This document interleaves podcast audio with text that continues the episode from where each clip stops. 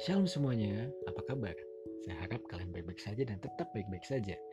Jika kalian tidak baik-baik saja, ingat Tuhan itu baik, jadi seharusnya kamu tahu apa yang harus kamu lakukan. Nah, kita bakal ngebahas satu episode yang membuka makna-makna pelajaran-pelajaran dari kita Filipi. Ya, kemarin kemarin kita udah bahas yang di luar Filipi tapi masih berhubungan, berhubungan dengan Filipi. Sekarang kita itu bakal ngebahas hal yang ada di dalam kitab Filipi, yaitu pasal 1. Nah, kemarin udah dibahas kalau pasal 1 itu kebanyakan isinya kan kayak salam-salam gitu dan apa ucapan doa.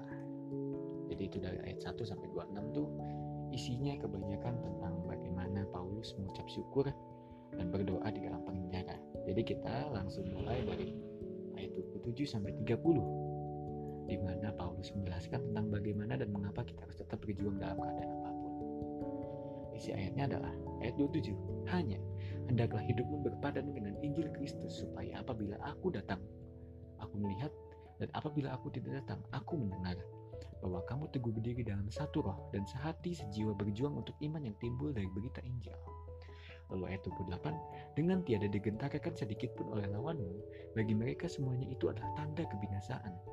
Tetapi bagi kamu tanda keselamatan, dan itu datangnya dari Allah.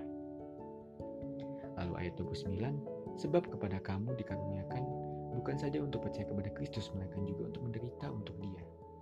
Ayat 30, dalam pergumulan yang sama seperti yang dahulu kamu lihat padaku, dan yang sekarang kamu dengar tentang aku.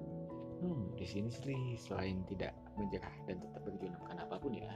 Yang jadi highlight oleh aku personal tuh di ayat 29 terutama di bagian terakhirnya yang bukan saja untuk percaya kepada Kristus melainkan juga untuk menderita untuk dia. Gimana ya memang menjadi pengikut Kristus tuh berat gitu. Kayak ya mungkin kalian merasakan sendiri gitu ya. Mungkin ada beberapa kalian yang dihina dikucilkan bahkan disakiti secara fisik atau secara mental gitu. Bahkan aku sendiri juga pernah mengalami yang namanya penderitaan karena aku seorang Kristen lah dasarnya gitu. Tapi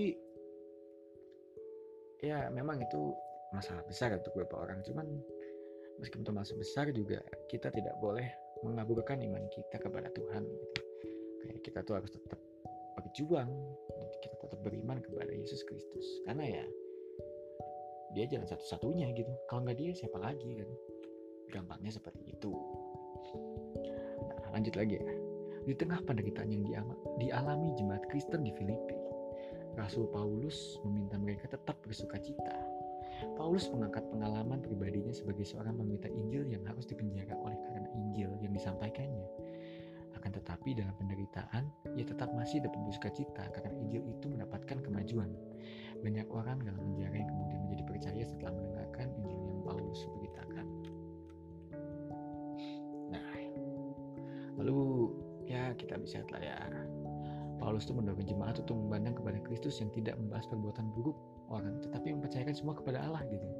Kayak meskipun kita disakiti karena Kristus, ya kita harus membahas mereka dengan kebaikan gitu membahas mereka dengan kasih juga ya karena kalau kita membahas kejahatan dengan kejahatan apa bedanya kita dengan mereka karena kita juga jahat gitu terus ya kita tetap, tetap teguh dalam iman gitu meskipun banyak hal yang akan menyakitkan di masa depan gitu terakhir nih ayat ini tuh direfleksikan dalam kehidupan Paulus yang dipenjara wah yang penuh kesesakan penyiksaan namun Tuhan tetap memberikan kelegaan karena iman dan keteguhan seorang Paulus. Nah, gini nih. Meskipun kita berada di dalam situasi yang menyesakan, menyiksa diri kita gitu, entah secara fisik, secara batin, ekonomi, atau apa pun itulah ya. Pokoknya hal-hal yang membuat kita merasa gak nyaman dan bertanya gitu kayak, kenapa aku tetap disakiti meskipun aku sudah percaya dengan Tuhan sepenuhnya gitu.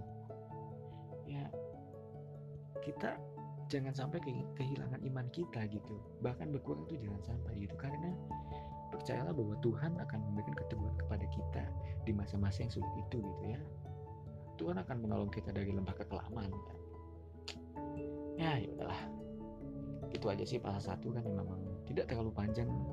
Tapi maknanya juga sangat banyak gitu semoga kalian diberkati ya. Ya jadi itu akhir dari episode 5 saya Niko saya pamit. Sampai ketemu di podcast teman mengasihi episode selanjutnya. Shalom. Goodbye